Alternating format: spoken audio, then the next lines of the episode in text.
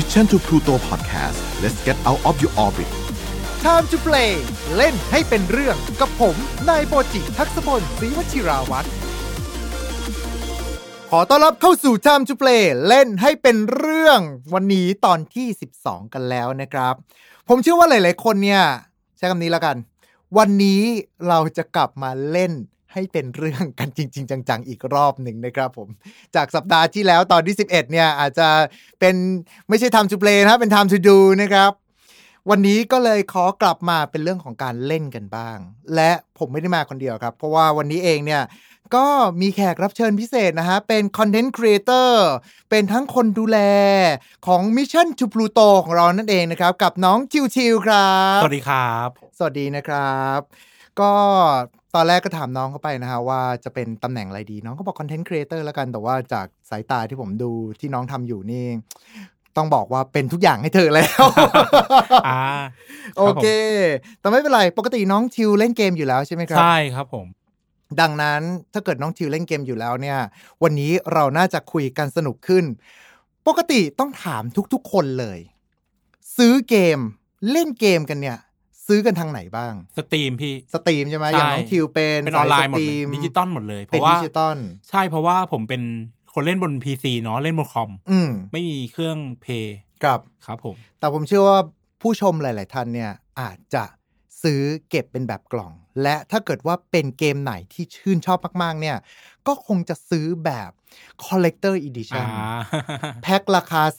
3-5,000 กว่าบาทอะไรประมาณนี้พร้อมกับของแถมต่างๆมากมายวันนี้ครับประเด็นที่จะมาอยู่ใน Time to Play ของเรากันนั้นเราจะมาพูดถึง Collector Edition ที่อีหยังวะมันมีของแปลกๆแบบนี้ที่แถมมากับ Collector Edition ด้วยดังนั้นถ้าเกิดทุกท่านพร้อมกันแล้วนะครับขอเชิญทุกท่านดำดิ่งสู่ความอีหยังวะไปด้วยกันในเทปนี้ครับ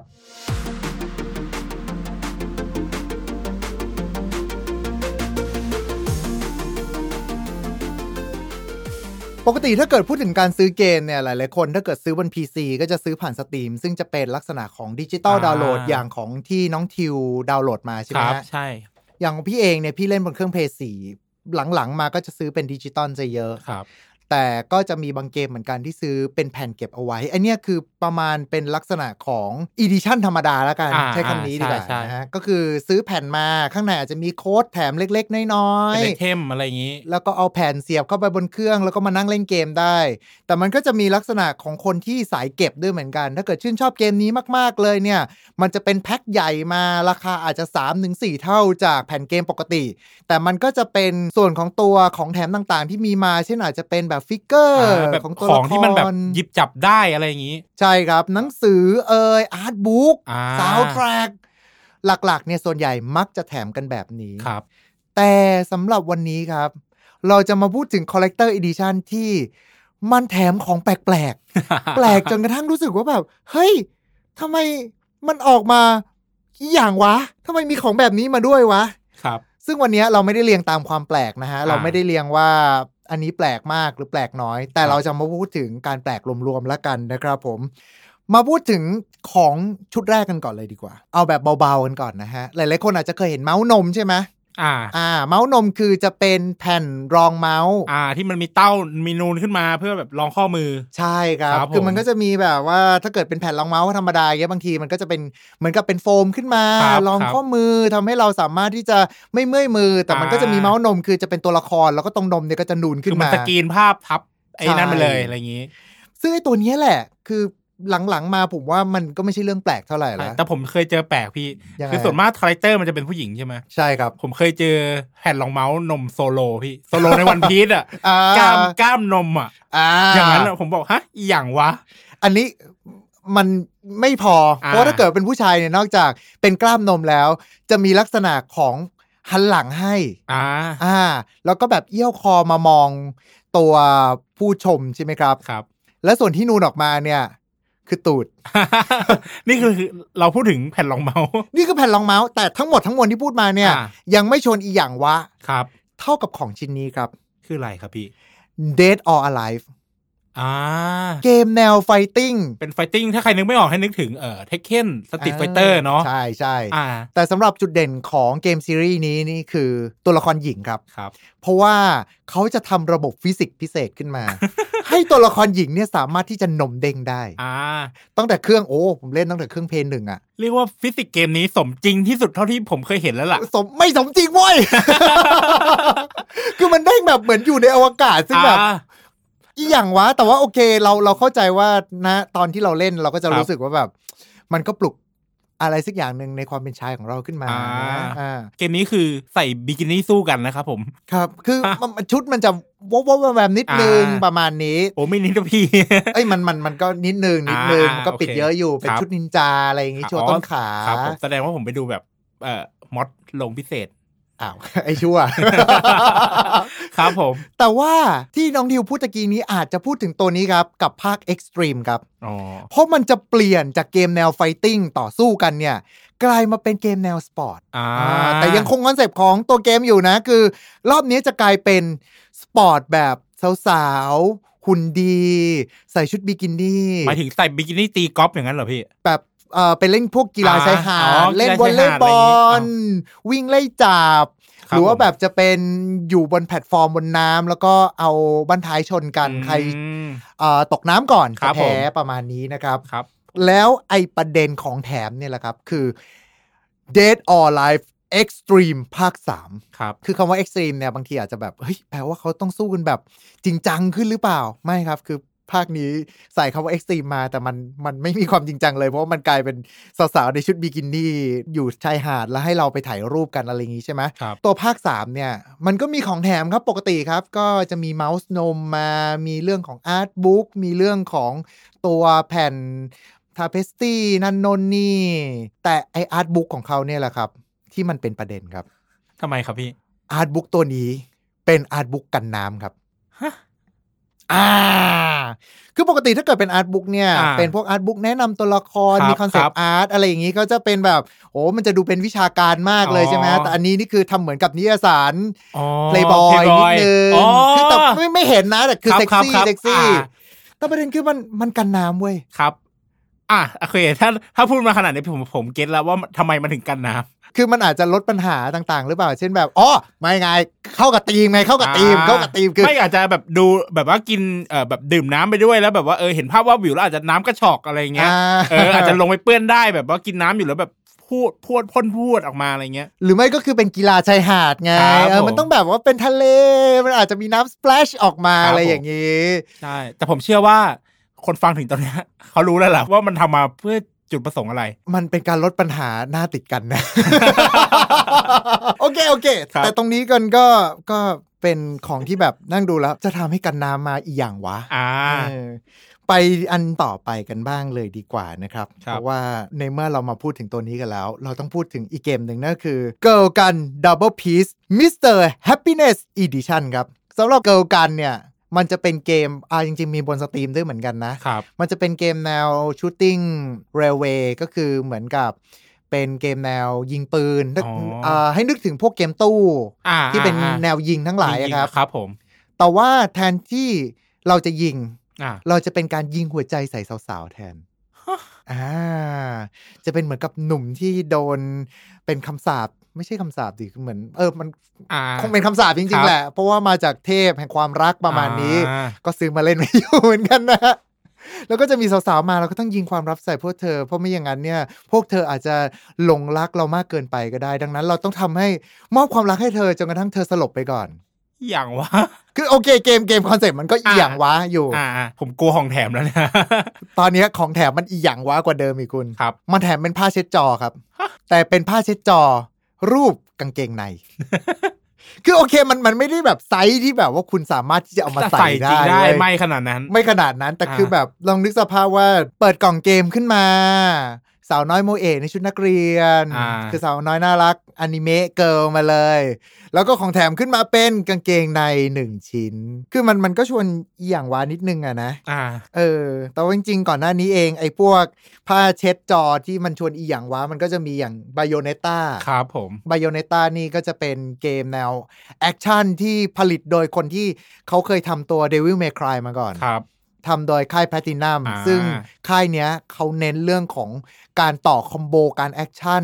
เรื่องของตัวเกมเพลย์ที่ออกมามันมากแล้วสำหรับ Bayonetta เองเนี่ยจะเป็นเรื่องราวของตัวแม่มดสุดเซ็กซี่มีปืนแนบขาอยู่มีปืนโอ้มันทั้งมีปืนที่ขาแล้วก็ที่มือด้วยคือสามารถที่จะยิงได้4กระบอกพร้อมกันครับรวมไปถึงชุดของเธอเนี่ยก็คือจะเป็นผมของเธอที่งอกออกมาแล้วก็ปิดร่างกายใช่ครับไอชุดดำๆที่เป็นเหมือนกับชุดแนบเนื้อนะใช่แต่ถ้าเกิดว่าเธอจะซัมมอนพวกเทพบรรพการจะเรียกพวกปีศาจออกมาช่วยเนี่ยเธอจะต้องใช้พลังงานจากผมเธอดังนั้นเนี่ย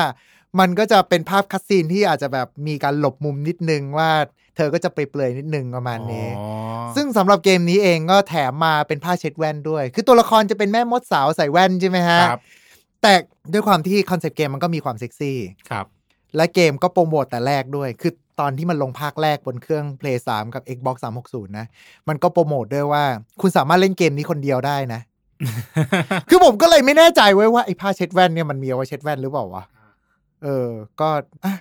อย่างว่านิดนึงไปกันต่อกันบ้างเลยดีกว่านะฮะอันนี้ตะกี้หลังจากที่มาจากความเซ็กซี่กันแล้วนะครับมันก็จะมาพูดถึงเกมที่สร้างกระแส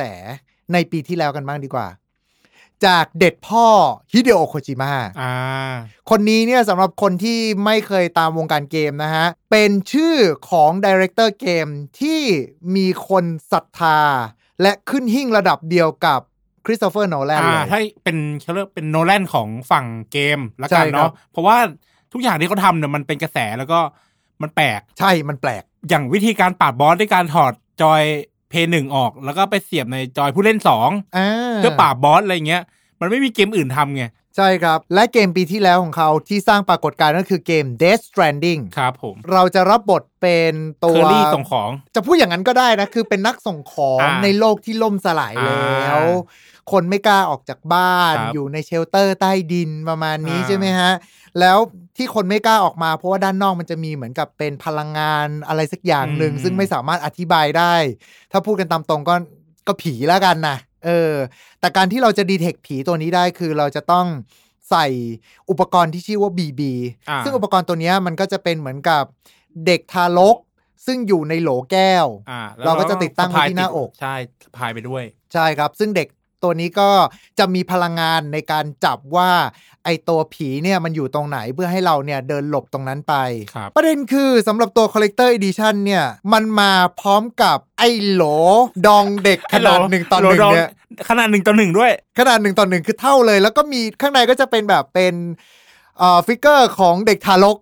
นอนขดอยู่ในนั้นลองนึกสภาพดูว่าถ้าเกิดเราซื้อกล่องเกมนี้มาแล้วแบบแกะออกมาแล้วที่บ้านมาเห็นทำไมลูกซื้อเกมแล้วมันแถมลูกกรอกวะ มันชวนอีหยังว้ามากใช่แล้วมันจุดประสงค์ของมันคืออะไรเอาไปตั้งโชว์พี่จริงๆมันก็เท่ดีนะสำหรับคนที่เล่นเกมอ่ะเราจะรู้อยู่แล้วไงว่าไอเนี่ยมันคืออะไรใช่แต่ว่ามันไม่ควรจะเป็นเด็กที่อยู่ในโหลแล้วเราตั้งโชว์ไว้แล้วเรารู้สึกไม่ปลอดภัยกับมันอ่ะคือถ้าเกิดคนเล่นเกมอย่างพี่เองเนี่ยพี่ก็จะรู้สึกว่าเฮ้ยแม่งเท่ดีเว้ยแต่ลองนึกสภาพดูว่าตอนที่เรา import ของเข้ามาแล้วกงสุลแม่งเปิดเช็คเงี้ยใช่คือมันแบบนี่กูทำอะไร ซึ่งประเด็นนี้เว้ยมันมีเหตุการณ์เกิดขึ้นจริงๆเพราะว่าฮิเดโอะโคจิมะตอนที่เกมมันยังไม่ออกแล้วเขาไปโปรโมทที่อเมริกาเขาก็เอาไอ้ไหดองเด็กเนี่ยติดตัวเข้าไปด้วย แล้วพอกงสุลที่อเมริกาเขาเปิดกระเป๋ามาแล้วเจอเนี่ยโดนเรียกไปสอบเป็นชั่วโมงเลย ว่าคืออะไรคุณมาดองเด็กขายกันเหรอ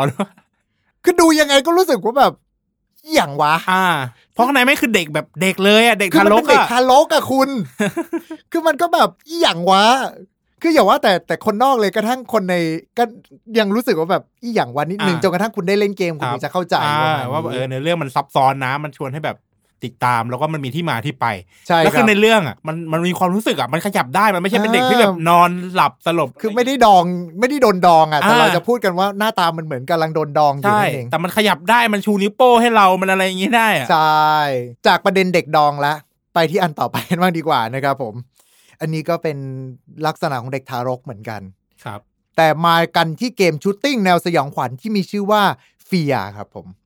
เกมนี้เป็นเกมแนวFPS Horror เขย่าขวัญสั่นประสาท ในขณะเดียวกันก็ต้องแอคชั่นไปด้วยนะครับเป็นเกมบน PC แล้วตอนภาค3ครับมันออกมากับ Collector Edition แถมมาเป็นฟิกเกอร์ซึ่งจะเป็นตัวละครชื่ออัลมามันจะเป็นตัวละครฝั่งเรียกว่าเป็นตัวร้ายก็ได้ละกันเป็นผู้หญิงเปลือยกายผิวซีดๆดูน่ากลัวและกำลังตั้งท้องอยู่หลอนนะหลอนมาก คือเห็นแล้วแบบที่อย่างวะคุณจะไปตั้งโชว์ที่ไหนวะให้ของแบบเนี้ยใช่ไหมคือคุณลองนึกสภาพดูว่าถ้าเกิดเป็นแฟนเฟียก็อาจจะรู้สึกแบบก็ดูเหมือนจากในเกมดีแต่ในขณะเดียวกันถ้าเกิดว่าคุณเป็นคนนอกแล้วเดินเข้ามาในห้องแล้วเจอเพื่อนที่มีฟิกเกอร์สูงประมาณเกือบฟุตที่เป็นผู้หญิงกำลังอุ้มท้องอยู่อาจจะแบบอีหยังวะมึงบูชาซาตานอยู่หรือเปล่าหรืออะไรอย่างงี้คือมันดูอีหยังวะมากและความอีหยังวะเนี่ยมันยังไม่พอครับเพราะว่าตัวรูปปั้นไอ้ตัวฟิกเกอร์ตัวเนี้ย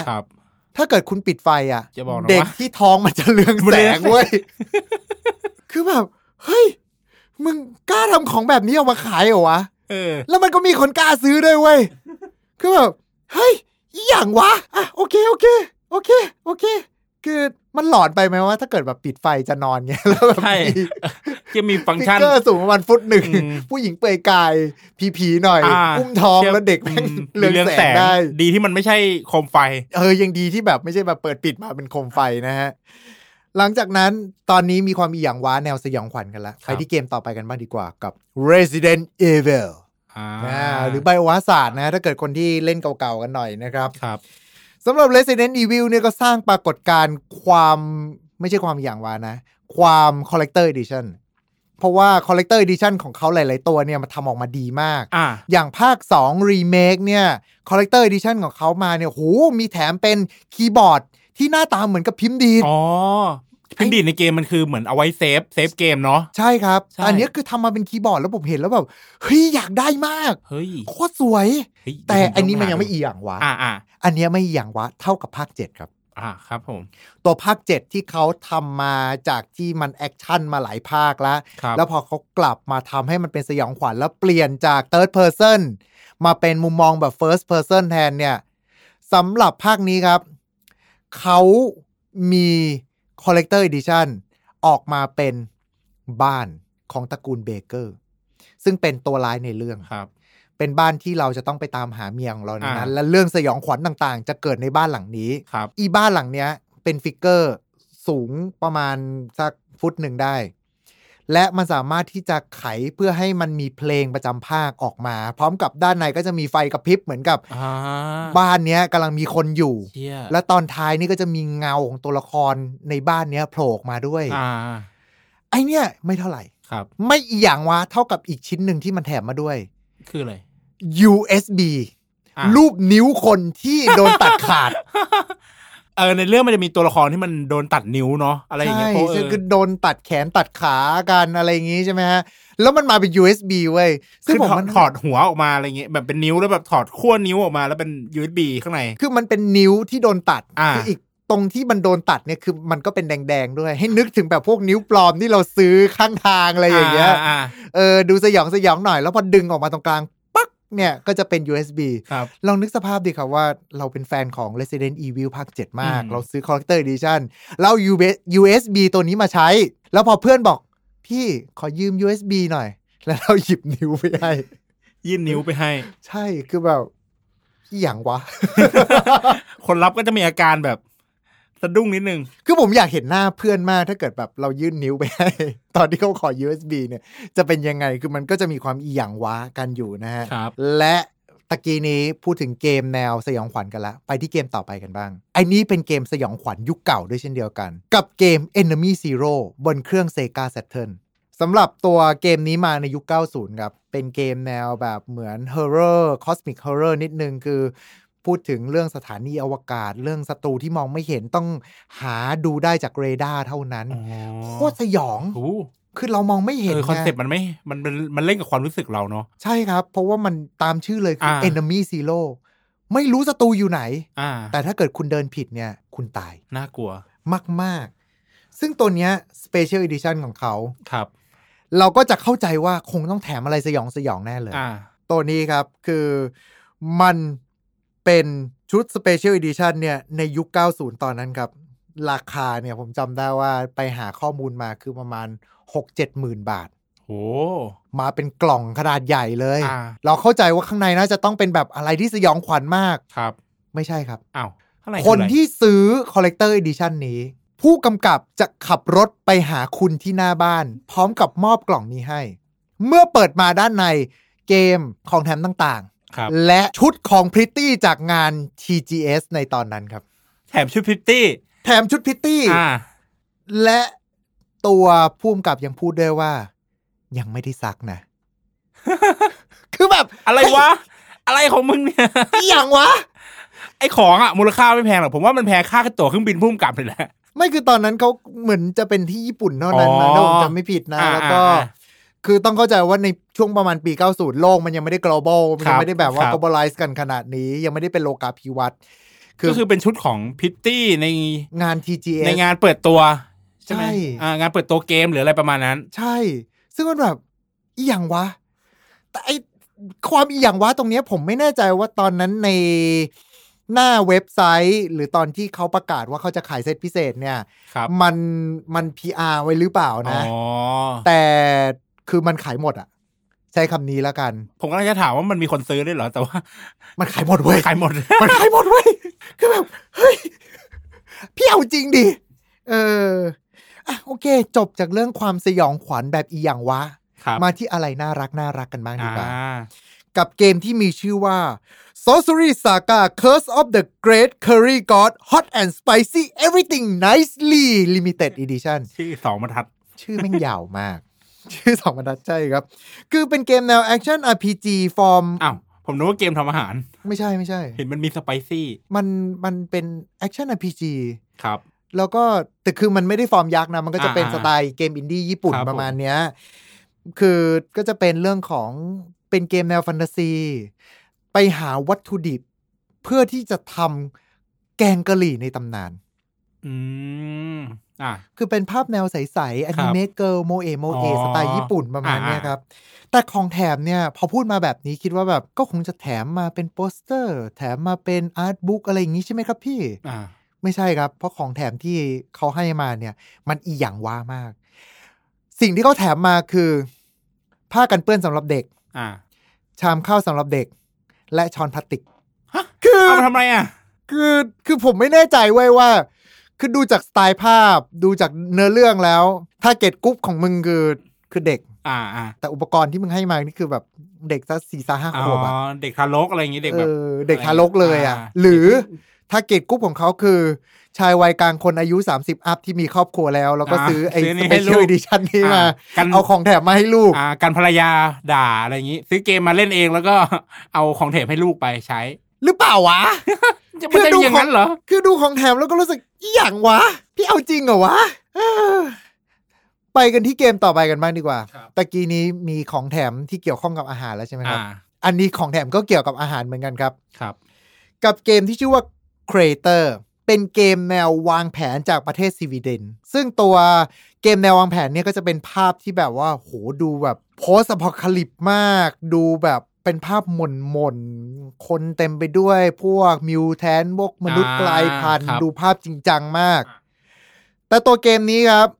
เป็นเกมอินดี้และชุดพิเศษของเขาคือเซตที่มีชื่อว่า Victor Edition ราคา 300,000 กว่าบาทโอ้300,000มาขนาดนี้นี่คุณแบบเฮ้ยมันต้องเป็นอะไรที่เจ๋งมากแน่เลยใช่ป่ะใช่ 300,000 กว่าบาทนี่คือแบบโอ้โหคือคุณได้มอเตอร์ไซค์มาคันนึงแล้วใช่ๆๆได้บิ๊กไบค์คันนึงแล้วคุณใช่แต่ของที่แถมมากับเซตนี้ครับคือตามชื่อครับ Victor Edition พ่วงกับเกมนี้ชื่อ Victor เดี๋ยวนะใจเย็นๆมันไม่ใช่อย่างนั้นมันไม่ใช่อย่างที่ผมคิดนะเมื่อคุณจ่ายตังค์ 300,000 ไปแล้วพ่วงกับเกมที่ชื่อว่าวิกเตอร์เนี้ยเขาจะขับรถไปถึงหน้าบ้านคุณ ทำอาหารให้คุณกินพร้อมกับนั่งเล่นเกมกับคุณจบอะไรวะอย่างวะ Exclusive เป็นแฟนเช่าพุ่มกับเช่าพุ่มเช่าตัวพุ่มกับคือแบบชุดอีหยังวะมากแบบเฮ้ย 300,000 กูได้พุ่มกับมานั่งกินข้าวด้วยทำอาหารให้กูกินข้าวด้วยแล้วนั่งเล่นเกมกับกูเขาล้างจานให้ด้วยหรือเปล่าในความสัมพันธ์เรื่องของการทำอาหารเนี่ย สิ่งที่เลวร้ายที่สุดคือการล้างจานไม่เขาไม่ได้บอกไว้ว่าเขาล้างจานให้หรือเปล่าอาจจะกินเสร็จแล้วแบบหมดเวลาแล้วไปเลยอะไรอย่างงี้ไม่รู้ คือโอเคเขาอาจจะสร้างเป็นกระแสแหละเพราะว่าสิ่งเดียวที่ทุกคนรู้จากเกมนี้คือเรื่องนี้คือเรื่องเนี้ยคือเรื่องที่พุ่งกลับจะไปทำอาหารให้มึงเนี่ย แต่ว่านอกเหนือจากนั้นเนี่ยคือก็แทบจะไม่โผล่มาใน YouTube ไม่โผล่ในมาในสื่อต่างๆใดๆทั้งสิ้นเลยนะฮะก็เข้าใจว่าคงทำให้เป็นกระแสแหละนะเกมต่อมากันบ้างดีกว่ากับความอีหยังวะครับอันนี้ย้อนกลับไปช่วงประมาณยุค90กันอีกรอบนึงกับเกมชื่อ Race ตัวเกมเนี่ยจะเป็นเกมแนวมิวสิกผสมกับชูตติ้งแล้วมันไม่ใช่ชูตติ้งธรรมดาด้วยคือมันจะเป็นแนวแบบเป็นตัว Railway Shootingก็อย่างที่บอกคือคล้ายๆกับพวกเกมตู้พวกเหมือนที่เต้นกันเต็มตู้ที่แบบต้องมาเต้นหรือว่าแบบต้องกดจังหวะอันนี้จะเป็นนั่นเลยเป็นเกมยิงเลยคุณเป็นยิงเลยเหรอใช่แต่ว่าทุกครั้งที่ยิงมาเนี่ยมันจะมีเสียงดนตรีประกอบด้วยแล้วเพอร์เฟคที่สุดของคุณคือคุณจะต้องยิงศัตรูให้ได้ตามเสียงดนตรีอ๋อเป็นจังหวะมาอะไรอย่างงี้ใช่แล้วแนวดนตรีก็จะเป็นแบบแนวอิเล็กทรอนิกส์ตัวเกมก็จะมีความคอนเซปต์ที่ค่อนข้างอีหยังนิดนึงภาพวิชวลของเกมก็จะอีหยังอีกนิดนึงเหมือนกันเพราะว่ามันก็จะเป็นเหมือนกับภาพ CG ของเงามนุษย์ที่กำลังนั่งสมาธิบ้างแล้วก็อยู่ในโลกที่เต็มไปด้วยกราฟิกแล้วคุณจะต้องมานั่งยิงคือมันก็อีหยังวะตั้งแต่ยุค90แล้วอ่ะแล้วของแถมของเกมนี้ครับก็โคตรอีหยังวะเช่นเดียวกันเพราะของแถมจากเซตพิเศษก็คือ The Trends Vibrator Edition Vibrator นี่อย่างที่ผมคิดว่าพี่ใช่ผมกำลังคิดอย่างนั้นอยู่เลยพี่ใช่ครับมันคือVibrator ครับแต่โอเคมันไม่ได้เป็นแท่งสั่นแบบที่เราจะเห็นกันในตามเว็บไซต์อะไรอย่างนี้นะคือมันก็จะเป็นแบบก้อนๆนิดนึงให้นึกถึงแบบซองบุหรี่อะไรประมาณนี้จะเป็นสี่เหลี่ยมประมาณนี้เป็นเครื่องนวดใช้คำนี้แล้วกันเป็นเครื่องนวดที่เมื่อคนเสียบเข้าไปในเกมแล้วตอนที่คุณเล่นอยู่เนี่ยจังหวะมันจะสั่นเหมือนกับจังหวะเพลงในเกมเป็นแนวอิเล็กทรอนิกส์เดี๋ยวนะเดี๋ยวย้อนกลับมานิดนึงครับคืออันเนี้ยคือมันเสียบมันเอาไว้ใช้งานถูกไหมมันเป็นเหมือนอุปกรณ์เสริมเหมือนเป็นจอยเสริมคล้ายๆอย่างนั้นที่มันจะสั่นเวลาที่เราเล่นตอนเล่นในเกมจริงอะไรอย่างนี้ใช่ครับซึ่งผู้กำกับเขาไม่ได้บอกครับว่าให้ไปใส่ตรงไหนใช่คือไอสั่นเนี่ยเขาให้สั่นยังไงอาจจะมัดแขนไว้หรือเปล่าเหมือน Nintendo ที่มี Ring Fit อะไรเงี้ยเพราะว่าไอ้ Ring Fit อย่างนั้นคือมันดีเทคการเคลื่อนไหวไม่แต่ใช่แต่อันนี้แบบมันนวดไงอย่างที่บอกว่าเพราะว่าเราเล่นเกมมันต้องยกใช่มั้ยมันต้องขยับขยื่นอะไรเงี้ยมันอาจจะเกิดอาการปวดเมื่อยได้คือฝั่งของตัวผู้กำกับเกมเขาก็บอกว่าอ๋อจริงๆผมก็ใช้นวดขาประมาณนี้ใช่นั่นแหละผมว่าแต่ประเด็นคือมันดันมีคนเอาไปใช้จริงเว้ยคุณครับเขาบอกว่าเป็นกระทู้ใน Reddit หรือว่าทูโฟจังเนี่ยแหละครับเขาก็มีการรีวิวครับว่าเป็นผู้หญิงฝรั่งที่เขาให้แฟนเขาเล่นในขณะที่เธอก็ใช้เครื่องเนี้ยนวดใช้ในการผ่อนคลายแล้วบอกว่าเป็นประสบการณ์ที่ดีที่สุดเท่าที่เคยเจอมาในชีวิตคือแบบอย่างวะตรงมึงแถมมาเป็นไวเบเตอร์โอเคก็ตามนั้นละกันนะฮะเป็นการตลาดเขาใช่ต่อมากันมากดีกว่างานนี้จะเป็นของแถมที่มาจากเซต Collector Edition ที่ออกมาโคตรพรีเมียมครับผมไม่แน่ใจน้องทิวน่าจะเคยเจอบางเจ้าของแถมมาเป็น Night Goggles คือจะเป็นเหมือนกับกล้องส่องกลางคืนประมาณนี้แบบนี้หนังที่แบบอะไรอย่างงี้Night Vision Goggles ที่แบบว่ากดปุ่มปุ๊บแล้วมันจะขึ้นเป็นไฟเขียวๆมาฟีดแล้วก็สามารถมองเห็นได้ในกลางคืนแบบในหนังคือจริงๆก่อนหน้านี้มันก็มีเหมือนกันคือเกม Call of Duty Modern Warfare เขาก็เคยมาแถมมาเป็นตัว Night Vision Goggles แล้วบังเอิญตอนนั้นเพื่อนที่ออฟฟิศเคยซื้อมาตอนที่ทำงานอยู่ลองใช้เว้ยใช้งานได้จริงเฮ้ยมันเป็น Night Vision Goggles ที่ใช้งานได้จริงปกติอุปกรณ์ทางการทหารน่ะส่วนมากคือเขาจะจำกัดไว้ในแบบในองค์กรอะไรใช่อะไรแบบนั้นมันจะหาแบบซื้อแบบเดินดุ่มๆไปไม่ได้อะไรคือผมไม่รู้เว้ยว่ามันอาจจะไม่ได้ควอลิตี้ระดับการอาหารละมั้งแต่มันสามารถใช้มองในที่มืดได้จริงเพราะว่าตอนนั้นทดสอบแล้วด้วยการเข้าห้องน้ำโดยปิดไฟหมดเลยแล้วเราก็พบว่าความแม่นยำของเราก็ยังคงมีอย่างปกติยังหยิบจับของอะไรได้อะไรเงี้ยยังหยิบจับของได้ผมมันเห็นอันนี้น่าสนใจขอบคุณน้องทิวนะที่บอกว่าเป็นการหยิบจับของนะครับ แต่อันเนี้ยยังเป็นอุปกรณ์ที่เขาแถมมาบอกได้เลยฮะว่าในลิสต์ที่จะพูดต่อไปนี้เนี่ยไอ้ Night Vision Goggles ตัวเนี้ย เด็กไปเลยคุณเพราะว่าเกมแรกที่เราจะพูดกันในส่วนของของแถมระดับพรีเมียมนี้มาจากเกมที่ชื่อว่า Grid สำหรับเกม Grid เองเนี่ยเป็นเกมแนวเรซซิ่งแข่งรถที่มีความสมจริงสมจริงมากเรื่องการเลี้ยวการดิฟการอะไรอย่างนี้ใช่คือมันไม่ได้ระดับแบบ Need for Speed หรือว่าแบบพวกเกมแนว Burnout ที่ชนกันแหลกอันนี้จะเป็นแบบรถตีลังกาอะไรอย่างงี้ไม่ใช่ครับอันนี้ก็จะเป็นในสนามเซอร์กิตเลยใช่คือแบบมีความจริงจังมากและตัวที่เป็น Special Edition ของภาค 2 นี้ก็คือ The Mono Edition ครับราคาสูงถึง 600,000 บาทคือโหเกมมันแพงมากและของที่มันแถมมาคือรถครับหมายถึงรถแบบเลียวรถจริงๆอะนะรถจริงๆครับ เป็นรถซิ่งขนาดเล็กโอเคมันจะเป็นชื่อว่าเป็นโมโนซูเปอร์คาร์ครับๆตัวนี้ก็คือให้นึกถึงรถแข่งขันเลยอ่ะแต่มันก็จะเป็นขนาดย่อมลงมาหน่อยนึงซึ่งคนที่ซื้อไปเนี่ยนอกจากจะได้รถแล้วจะได้ชุดที่ตัดมาเป็นพิเศษได้หมวกกันน็อกรวมไปถึงไปที่โรงงานของเขาเพื่อที่จะทำให้รถคันนี้เนี่ยคอสตอมไมซ์สำหรับขนาดร่างกายของคุณโดยเฉพาะเลยแล้วคือนั่งดูตัวของแถมเขาแล้วคือผมสงสัยมากว่านี่กูต้องหาใบขับขี่เฉพาะสำหรับรถซิ่งเปล่าวะมันออกไปถนนได้ไหมคือวิดีโอโปรโมทเขาคืออยู่บนถนนนะ แต่คืออเมริกาไงผมไม่รู้ไงว่าแบบถ้าเป็นบ้านเราคือตำรวจก็คงจะจับแล้วมั้งเพราะว่าไม่มีทะเบียนหรือรถแบบนี้หาทะเบียนไม่ได้เงี้ยแต่คือแบบเฮ้ยมันเข้ากับธีมเกมไว้แต่แบบอีหยังวะ มึงให้รถเลยเหรอนี่ก็คืออีหยังวะระดับพรีเมียมแต่โอเคนะว่า600,000นี่ก็ประมาณรถคันนึงอยู่แล้วล่ะครับผมแต่คือมันแต่รถมันอะคือรถแบบรถแข่งไงใช่คือนั่งได้คนเดียวด้วยคือมันเป็นรถแข่งแบบรถแข่งเลยอะไม่ใช่โกคาร์ทแต่มันเป็นรถแข่งเลยเว้ยโอเคไปกันต่อเลยดีกว่าครับตะกี้เซ็ต 600,000 บาทใช่ไหมเซ็ตต่อมาครับ 750,000 บาทโหอย่างเยอะเลยเกมนี้คือเกม Dying Light เป็นเกมแนว Survival Horror Actionที่เราจะต้องใช้ชีวิตอยู่ในโลกซอมบี้อพอคาลิปส์โลกที่ล่มสลายไปแล้วเพราะว่าคนติดเชื้อซอมบี้ประมาณนี้แล้วเซตพิเศษนี้มีชื่อว่า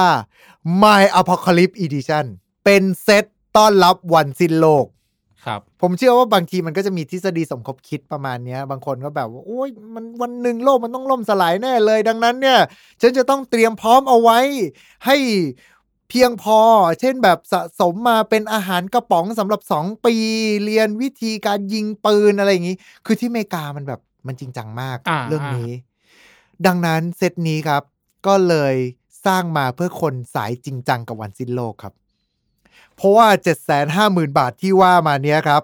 สิ่งที่คุณจะได้รับคือไปเข้าคอร์สพาควอร์คือฟรีรันนิ่งคือจะเป็นกีฬาแบบประเภทที่ว่าคุณอาจจะเคยเห็นในคลิปวิดีโอที่แบบวิ่งไต่กำแพงวิ่งไต่กำแพงตีลังกาอะไรอย่างนี้ครับฝึกเอาตัวรอดในวันสิ้นโลกเท่านั้นไม่พอครับกล้อง Night Vision Goggles อันนี้อุปกรณ์เอาตัวรอดอีกนั่นแหละอุปกรณ์เอาตัวรอดในโลกวันสิ้นโลกอีกทีนึงรูปปั้นซอมบี้ขนาดเท่าของจริงอาจจะฝึกเอาไว้ฝึกซ้อมฝึกแบบสู้ฝึกอะไรอย่างนี้อันนี้ผมอาจจะไว้สะสมแล้วก็โมเดลของหน้าคุณเนี่ยไปเป็นตัวละครในเกมสายซอมบี้คือไม่ใช่เป็น NPC นะเว้ย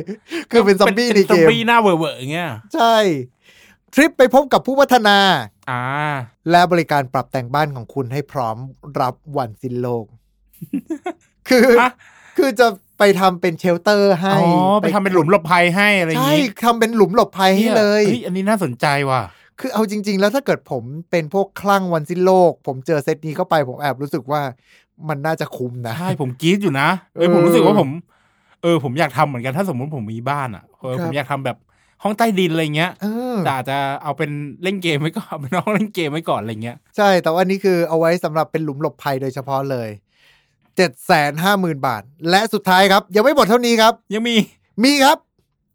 ผ้าอ้อมสำหรับผู้ใหญ่เผื่อคุณเล่นเกมตอนกลางคืนแล้วคุณเกิดกลัวขึ้นมามีผ้าอ้อมให้ด้วยคือแบบก็อีหยังวะคือแบบเฮ้ยมึงมาอย่างงี้คือแบบที่สุดก็คงจะเป็นไอ้รับบริการเปลี่ยนบ้านคุณให้กลายเป็นหลุมหลบภัยวันสิ้นโลกเนี่ยแหละวะ และเกมสุดท้ายที่มีความอีหยังวะมากที่สุด พร้อมกับเป็นเกมที่มีการประกาศแล้วว่านี่คือเกมที่แพงที่สุดในโลกครับครับกับเกม Senro ตัวเกม Senro เนี่ยก็จะเป็นเกมแนว Open World คล้ายๆกับ GTA แต่ว่ามันก็อย่างนั้นเลย